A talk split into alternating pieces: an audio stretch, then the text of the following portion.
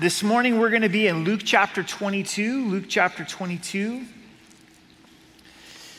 It is Billy's birthday today, so make sure to find him and wish him a happy birthday. And we're so blessed that he's our worship pastor and his heart for the Lord and his abilities. And so the dude can just do it all, jumping behind the drums today. So make sure to wish him a happy birthday. Let's pray together. Father, we thank you so much for the opportunity to be in your house as your people. Holy Spirit, we're thankful that you're here with us. And would you lead us and guide us into truth? May we live in remembrance of you, Jesus, of your broken body, of your shed blood. In Jesus' name, amen. Amen. With it being Memorial Day a weekend, you know, let's stop and consider people that have made the ultimate sacrifice for us to, to have freedom. I, I don't know that we stop and think about that enough. Uh, my mother in law, her brother uh, died in Vietnam, was sent over as a young man in Vietnam and, and never came home. And I, I see that pain in my mother in law of, of going through that experience of, of losing her, her brother. And, and some of you know that. Some of you have had a, a spouse that didn't come home from war, or you lost your son, you lost uh, your daughter, and kids growing up uh, without a parent because their life was, was taken in a battle, in, in a conflict. And we have freedom as Americans to gather in a place like this because people have made that sacrifice. I think Memorial Day has meant more to me in the last four or five years. My wife and I try to do a workout every Memorial Day in honor of a man named Michael Murphy. Uh, and he had a workout that he would do, and he would do it every day amazingly, and died over in Afghanistan in some terrible circumstances. And, and so doing that workout makes me think of his family, where he wasn't able to come home to his wife and, and to his kids. And this weekend, also in our text, Jesus tells us to live our lives in remembrance of what Christ has done. Because Christ has made the ultimate sacrifice. Christ went to the cross so we could have spiritual freedom so that we could have eternal life. And, and Jesus institutes communion. He gives communion. He says, I want you to do this in remembrance of me. I want you to remember my broken body and my shed blood. And, and that's what the Christian life is all about. Is what Christ has done for us. And Jesus knows our tendency is to forget that our tendency is to move away from that. And so we're reminded of what Jesus has done for us. Now, the Feast of Unleavened Bread drew near, which is called Passover. The Feast of Unleavened Bread leads right into Passover. You would take this week and you couldn't have any leavened inside of your house. They would go through and, and make sure all of the leaven was out. And this was a picture of sin. Leaven is a picture of sin. And it was looking at your life to go, where is there sin in my life, in my home? Then this would lead to Passover. And Passover comes from Exodus chapter 12. It was a huge moment of deliverance for the children of Israel. They had been slaves in Egypt. God was confronting Pharaoh. The last plague was if you don't take blood from a lamb and put it on the door of your home, death would come to your home. The oldest would, would pass away of your children, of your cattle. And this is what got Pharaoh's attention, and he was able to let the Israelites go. So every year, God said, I want you to celebrate Passover, to remember that there was a lamb that was slain to bring about the passing of judgment. That's ultimately leading up to Jesus Christ. Jesus is the ultimate lamb. John the Baptist announces of Jesus and says, Behold the Lamb of God who takes away the sins of the world. There was a lamb slain for a family at Passover, and Jesus slain for the sins of the world. Is it a coincidence that Jesus is going to be arrested and crucified during Passover? Absolutely not. The Bible is leading up to this moment where Christ is going to be crucified, and Jesus is the ultimate fulfillment of Passover. When we apply the blood of the Lamb to the door of our hearts, judgment passes over us.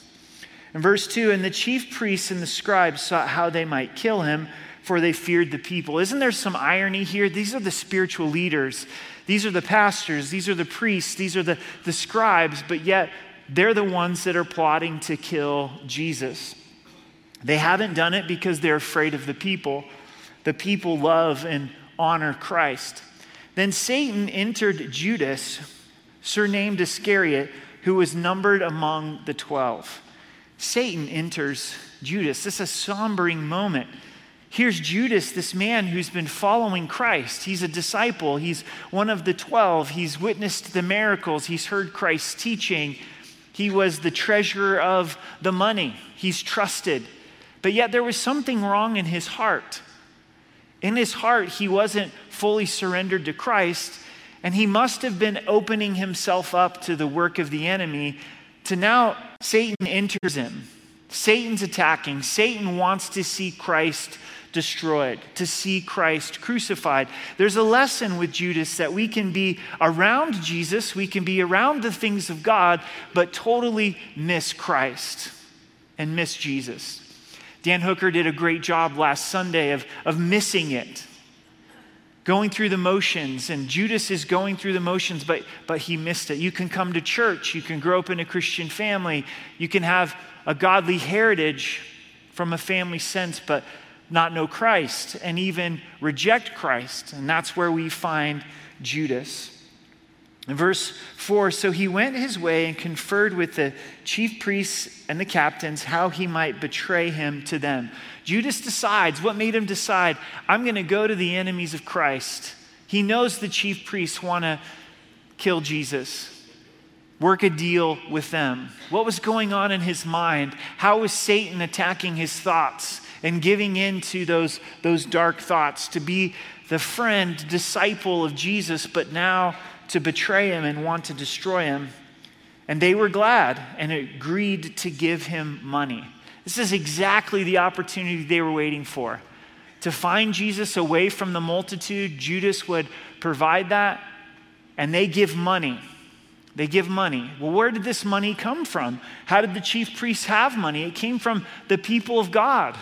They're, they're using the tithes and offerings, if you would, to pay off Judas. We know from Matthew's gospel that Judas got 30 pieces of silver. 30 pieces of silver to betray Christ. What a terrible exchange. He gives up Jesus for 30 pieces of silver. What maybe have we given up? We give up Christ in order to receive. I gave up Christ in this sense to receive more of this. This 30 pieces of silver is not going to satisfy Judas. This, this is a terrible exchange on Judas's behalf. Verse 6 So he promised and sought opportunity to betray him to them in the absence of the multitude. This will ultimately be fulfilled at the Garden of Gethsemane. Jesus goes often to the Garden of Gethsemane to pray, and that's when Judas will betray Jesus. Then they came to the day of unleavened bread when the Passover must be killed. So, unleavened bread going right into Passover.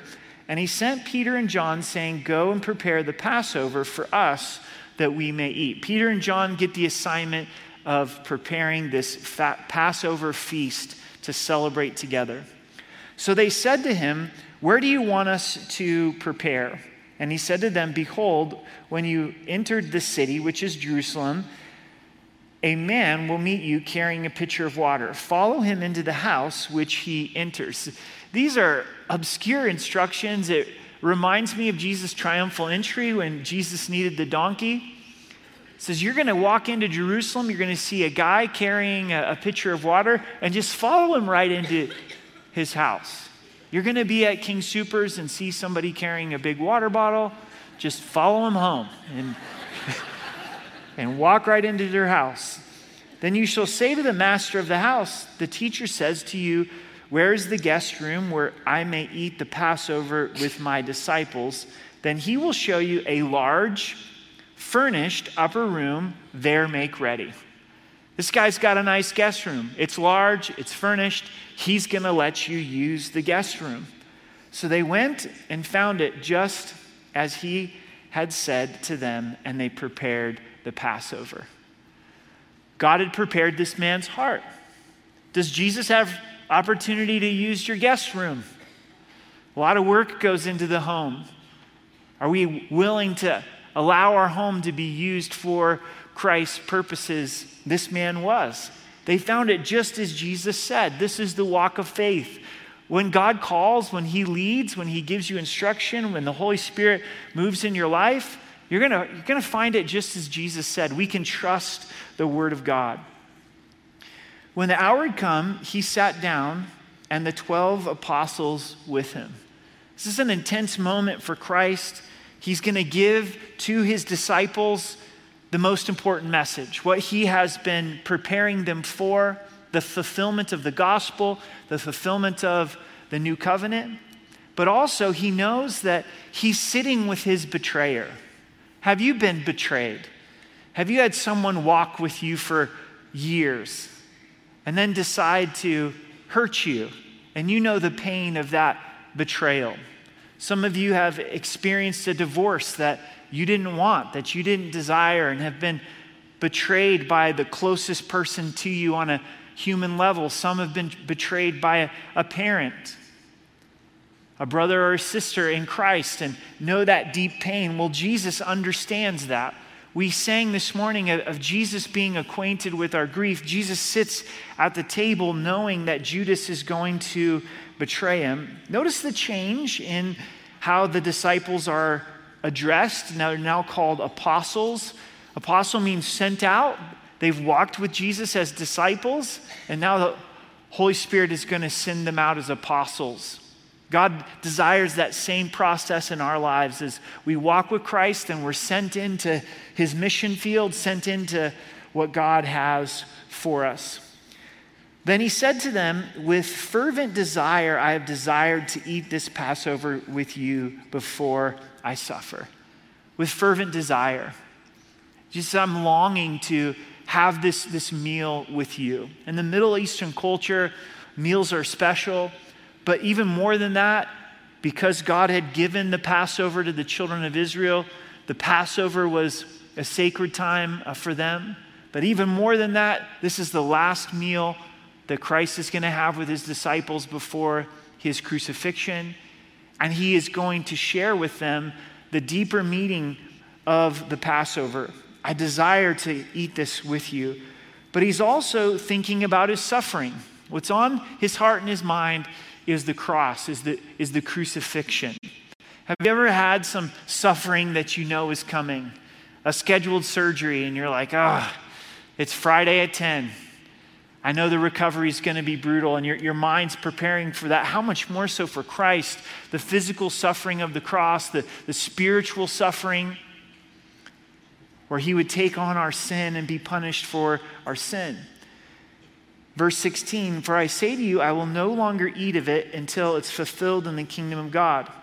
Then he took the cup and gave thanks and said, Take this and divide it among yourselves, for I say to you, I will not drink of the fruit of the vine until the kingdom of God comes. Jesus says, He's eating the Passover with the disciples, says, I'm not going to eat of the bread or drink of the fruit of the vine until the fulfillment of the kingdom. So Christ is waiting. He's waiting until the marriage feast of the Lamb to enjoy wine and bread in heaven. Do you ever wait to eat until all of your family is there? We, we try to have family dinners uh, together, the six of us. It's like, I know you're hungry, but pause, wait, let's wait till everybody is at the table, especially mom. If mom's worked hard to cook this meal, we're going to be thankful that she's worked so hard, and we're going to wait for her to come to the table. Amen, right? Love it. Yeah. We want to eat, we want to eat together. Maybe you, you know, have got a lunch appointment with somebody and they're, they're running a little late. What do you do? Do you go ahead and order and eat before they come? It's like, no, I'm going to wait because I, I want to spend time. And this is Jesus showing how he longs to have fellowship with us. So, Christ in heaven in glory, he's not enjoying Panera bread up there, he's holding off. And he's not enjoying fruit of the vine, wine. He's, he's holding off until the kingdom's fulfilled. All believers are, of all time are in heaven. Are you looking forward to the marriage feast of the Lamb? Like, are you a foodie? You got some food that you're looking forward to for Memorial Day. I mean, it's going to be the ultimate feast. It's truly going to be organic. Won't have to worry about the calories. but it's going to be in the best company, the King of Kings, the Lamb of God who's slain for us with, with the people of God. It's going to be the ultimate party. And Jesus say, I'm holding off until the fulfillment of, of all things. And he took bread, gave thanks, and broke it and gave it to them, saying, This is my body, which is given for you. Do this in remembrance of me. So, holding the bread, breaks the bread, gives it to the disciples. This, this is my body. This is symbolic of my body that's broken for you. Jesus would fulfill this on the cross where his body is broken, where he was nailed to the cross. His feet, his hands, the crown of thorns placed upon his head, his back whipped down to the bone, spit upon, his beard ripped out, broken for you. Jesus did an amazing miracle, the feeding of the 5,000 with five loaves and two fish, not to mention the women and the children. There was 12 baskets left over. That's an awesome picture of the bread of life. Jesus said, I am the statement of deity. I am the bread of life. Jesus is, is broken for you. Jesus is broken for me. God came in human flesh, and his flesh crucified so that we could be made whole. Jesus says, Do this, do this in remembrance of me we celebrate communion together as a church on the third weekend of every month. We, we try our best to do that. And then every Wednesday night, celebrating what Christ has done for us. But do you know you don't have to wait to have communion at church? There's nowhere in Scripture that says, as a believer, you can't stop, pause, worship, remember the broken body and the shed blood of Jesus Christ to do that as married couples, as families, with friends that are, that are believers. You're remembering what, what Christ has done. Do this often in remembrance of me, we're instructed to do. We tend to be forgetful, don't we? And we tend to get off track. Jesus knows that. And so he says, I want you to remember what I have done for you. God, throughout the Old Testament, calls his people to a place of remembrance. When the children of Israel come into the promised land, they come to the Jordan. They've got to cross over the Jordan. It's flooded. God sends in the priests with the Ark of the Covenant. They step into the Jordan, and God stops the Jordan River, and they walk across on dry land. God has instructions. I want 12 guys to grab 12 huge stones. I'm sure they got the 12 strongest guys from each tribe stack up these rocks as what? A memorial so that future generations go, hey, Grandpa, what's the deal with the big rocks there? Hey, Mom, what's the deal with the big rocks there? Oh, that's when God stopped the rivers of the Jordan. We walked across on dry land. It was a memorial of remembering God's faithfulness. This is the ultimate memorial, is the broken body of Jesus Christ. To keep the main thing the main thing to focus on what Christ has done for us and truly living in this place of remembrance that Jesus gave his life for me. In verse 20, likewise, he also took the cup after supper, saying, This cup is the new covenant in my blood, which is shed for you. Covenant is such an important word in Scripture. Pay attention when you read the word covenant in the Bible. What does the word covenant mean? It's contract. Think of the strongest HOA covenant in the city. You didn't realize it when you bought that house and you signed the paperwork for the covenants that those covenants are stronger than city laws.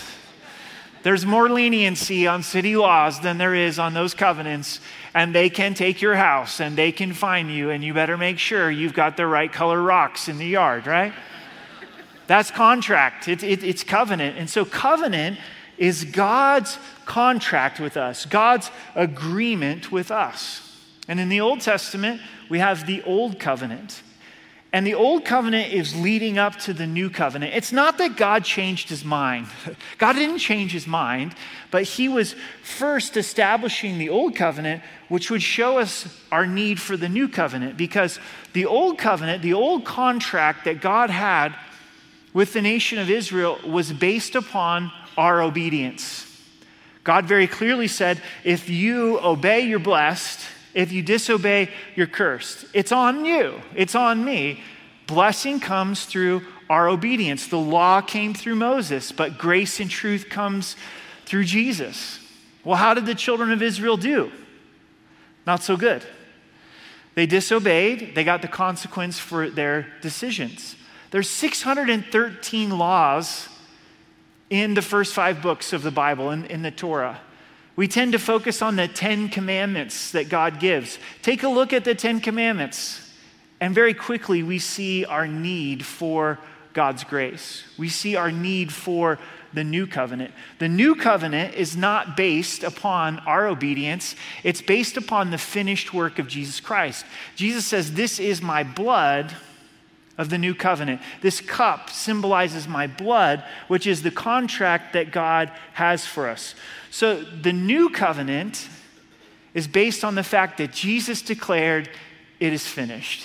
Isn't that beautiful and isn't that powerful? As we believe in Jesus, his death and resurrection, forgiveness, favor, eternal life, grace, mercy flows into our lives. And it took the blood of Jesus. This contract is formed in the blood of Jesus.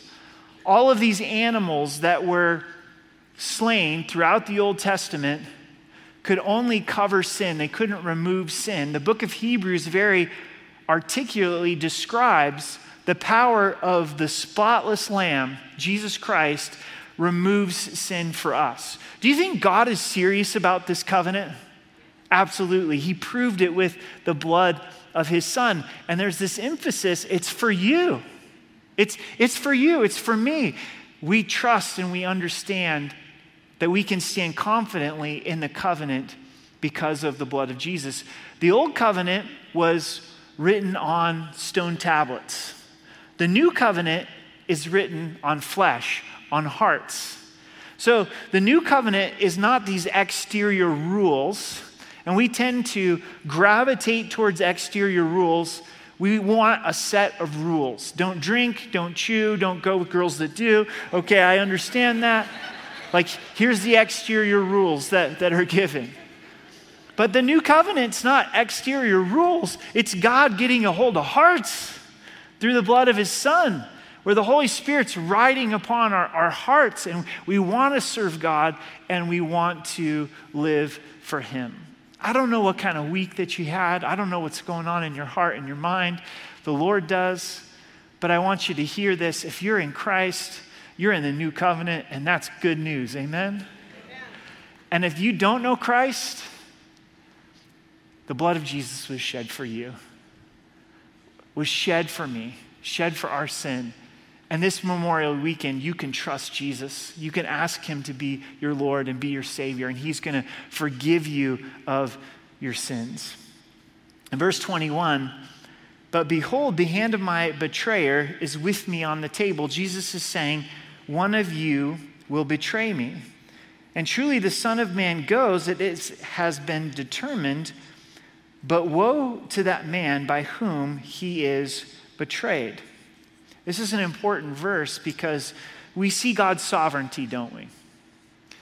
God's in control. It's determined that Jesus is going to be crucified before the foundations of the world. But yet, the one who's going to betray Jesus, Judas, is still responsible for his choices. God's sovereignty doesn't cancel out man's responsibility. God is sovereign, He's got a plan. It's going to go down the way that God wants it to go down. And sometimes we may think, well, then I'm not responsible for my decisions. Well, Judas is still responsible for his choice of rejecting Christ. So, so God's sovereignty doesn't cancel out man's responsibility. You have the choice. God has given you free will where you get to accept or, or reject Christ as your Savior. And we're held responsible for that choice. we go on in verse 23 then they began to question among themselves which of them it was who would do this thing. The 12 are sitting there celebrating the Passover, hearing the real meaning of Passover, and they're confronted with, hey, one of you, one of you is going to betray me. From the other Gospels, we know they ask the question, is it I? They, they all saw inside of themselves that they had the capacity to betray Jesus. I think that that's important. Who is it? Who's, who is the one? But then things shift. In verse 24, now there was also a dispute among them as to which of them should be considered the greatest goes from who's the one that's going to betray Jesus to they start arguing over who's the greatest, who's the best disciple, who's Jesus' favorite, who's going to have the most power and the most authority. I've been thinking about this all week, going, what would cause the disciples to get in an argument at such an important time? And why would they be concerned with who's going to be the greatest. Here's my thoughts. I don't know if I'm right. I think the disciples heard the teaching of Jesus and they thought that Jesus was going to bring in the physical manifestation of the kingdom and overthrow the Romans. Last week, Dan taught about the judgment that Christ is going to bring and the destruction of Jerusalem. And in their minds, they're probably thinking, well, that's got to be the destruction of Rome when they hear Jesus speak of the new covenant and the new covenant's prophesied in the Old Testament, they're thinking, well, Jesus is bringing in the new covenant. That's got to mean that the Romans are out, and who's going to be the greatest in Christ's kingdom, in the physical manifestation of the kingdom? I don't know. Or they're just that selfish. Here's Jesus speaking to them, and it's just going right over their heads and they're only concerned about who can be the greatest. And that's inside of all of us, isn't it? We want to be seen, we want to be recognized, we want to be great, we want to be greater than others. We compare ourselves with others, which is unwise. We find ourselves being like the disciples. And he said to them, The kings of the Gentiles exercise lordship over them, and those who exercise authority over them are called benefactors. Jesus is going to point out two styles of leadership. And the first is unbelievers, Gentiles.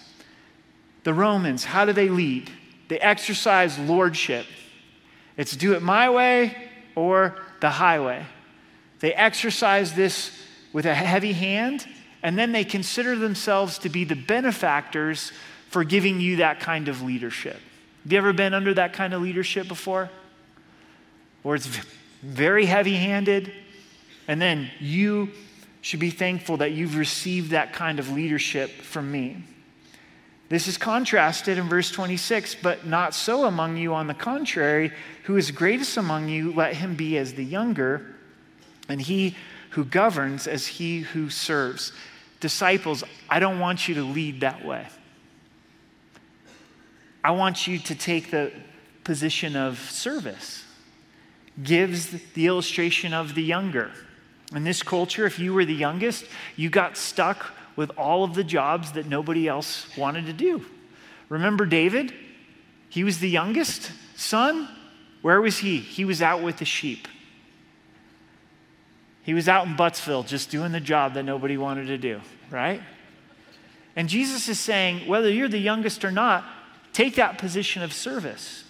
Take that responsibility that nobody else wants to do. Be, be the servant. Esteem others better than yourselves. verse 27 For who is greater, the one who sits at the table or he who serves? Is it not he who sits at the table? Yet I am among you as the one who serves. The mindset would be if you're getting served, then you're the one who's greater. Jesus is not so. It's the one who's doing the servant, doing the serving. The disciples saw this in the life of Jesus. Jesus lived this out. He didn't come to be served, but he came to serve, lay down his life, John 13, it's at this point that Jesus washes the disciples' feet. I think we've over spiritualized Jesus washing the disciples' feet. Some talk about we're walking in a dirty world and we spiritually need our feet washed, and there's you know, feet washing services at church, and that's fine. But we don't want to lose the meaning. You know why Jesus washed their feet? Because their feet were dirty. That's why. It was a need that, be, need that needed to be met that people didn't want to do. If you had a servant, the servant would wash your feet because you're walking on dirty roads that sometimes had feces, and you wouldn't come into a house without first having your feet washed. And so Jesus takes that position of service, and Jesus says, This is greatness. Jesus redefines greatness is serving. Look for those needs in your home. Look for those needs in your workplace. Look at, for those needs in your, your church family. Say, I'm going to serve. What, what are the needs in the neighborhood? And taking that position of, of service. And I think that's when we find joy. It's when we find joy. We put Christ first, we put others first, we put ourselves last. In verse 28, but you are those who have continued with me in trials. The disciples continued with Jesus in trial. We want to continue with Jesus in trial. And I bestow upon you a kingdom, just as my Father bestowed one upon me. Jesus gives the kingdom to the disciples, the Father gives it to Jesus, and Jesus passes it on to us, that you may eat and drink at my table in my kingdom and sit on thrones judging the 12 tribes of Israel. Jesus says, This is not going to be the last feast. Guys, you're going to sit at my table in heaven and you're going to have thrones judging the tribes of Israel. Who's the 12th apostle? Because we know it's not Judas. Well, we'll get into that in the book of Acts in a few weeks. We're going to go into Acts after the Gospel of Luke, but the reward is coming in heaven. Church, this morning, keep the main thing the main thing. We have a tendency over time to slip out of the new covenant and to want to go back to the old covenant. One where we're starting to trust in our own works and our own efforts. There's a little part of us that goes, you know, maybe blessing is coming into my life because of my obedience. I've been obedient, and so here's this blessing that has come into my life. Is there any part of you that goes, you know, God is blessing my life because I read my Bible? And I'm on track to read the whole Bible in a year. So here comes this spiritual blessing. Was there any part of you that's like, you know, God's blessing my life because I came to church on Memorial Day weekend, and there's some slackers that are out camping this, this Sunday morning and are sleeping in, and, and they didn't come to church. Or, you know, we've been working so hard in our marriage. We took love and respect, and we're, we put in the effort, and so we've, we've gotten the blessing. And God's not an employer, and we're not the employee. And we don't just put in our time and earn our blessings. And if that's our relationship with the Lord, we're missing it. Because there's something far better. It's the new covenant of God's grace. And it's the favor and the blessings of God flow into our lives because of what Jesus has done on the cross. Then we get to respond. We get to read our Bible because we want to know His love better. We get to come to church because we're saved and, and forgiven. But the blessings don't come because of what we do.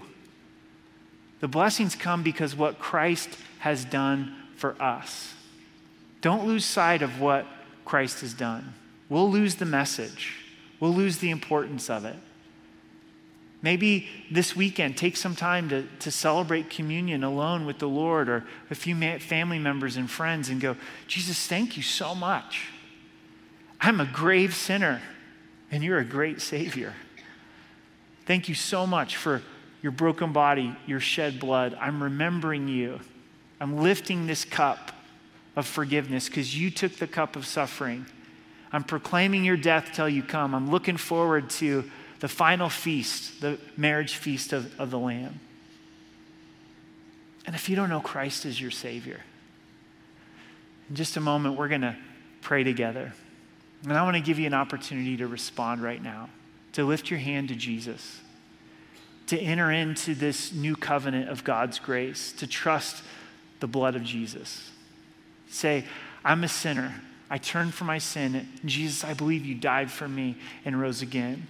I want to receive your grace and forgiveness.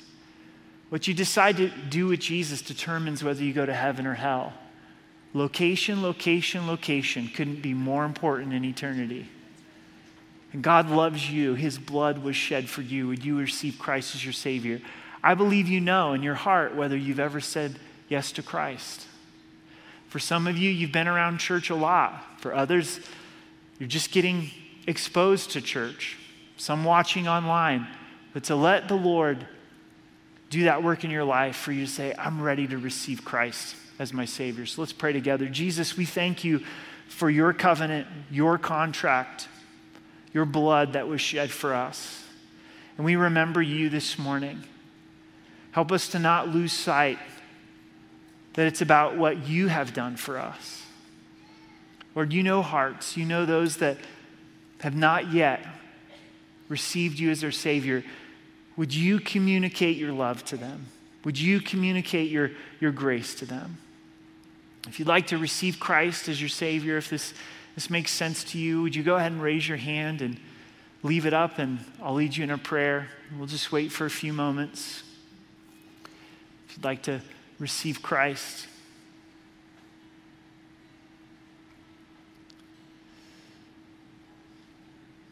Anybody today that says, man, that's me. I need to trust Christ as, as my Savior. Well, Jesus, we thank you for the opportunity to meditate on the gospel, to meditate upon your love for us. And as a church family, we make much of you today, Jesus. God, would you bless your people? May we know the height and the depth and the width of your love. May we be overwhelmed with what you've done for us. We love you in Jesus' name. Amen.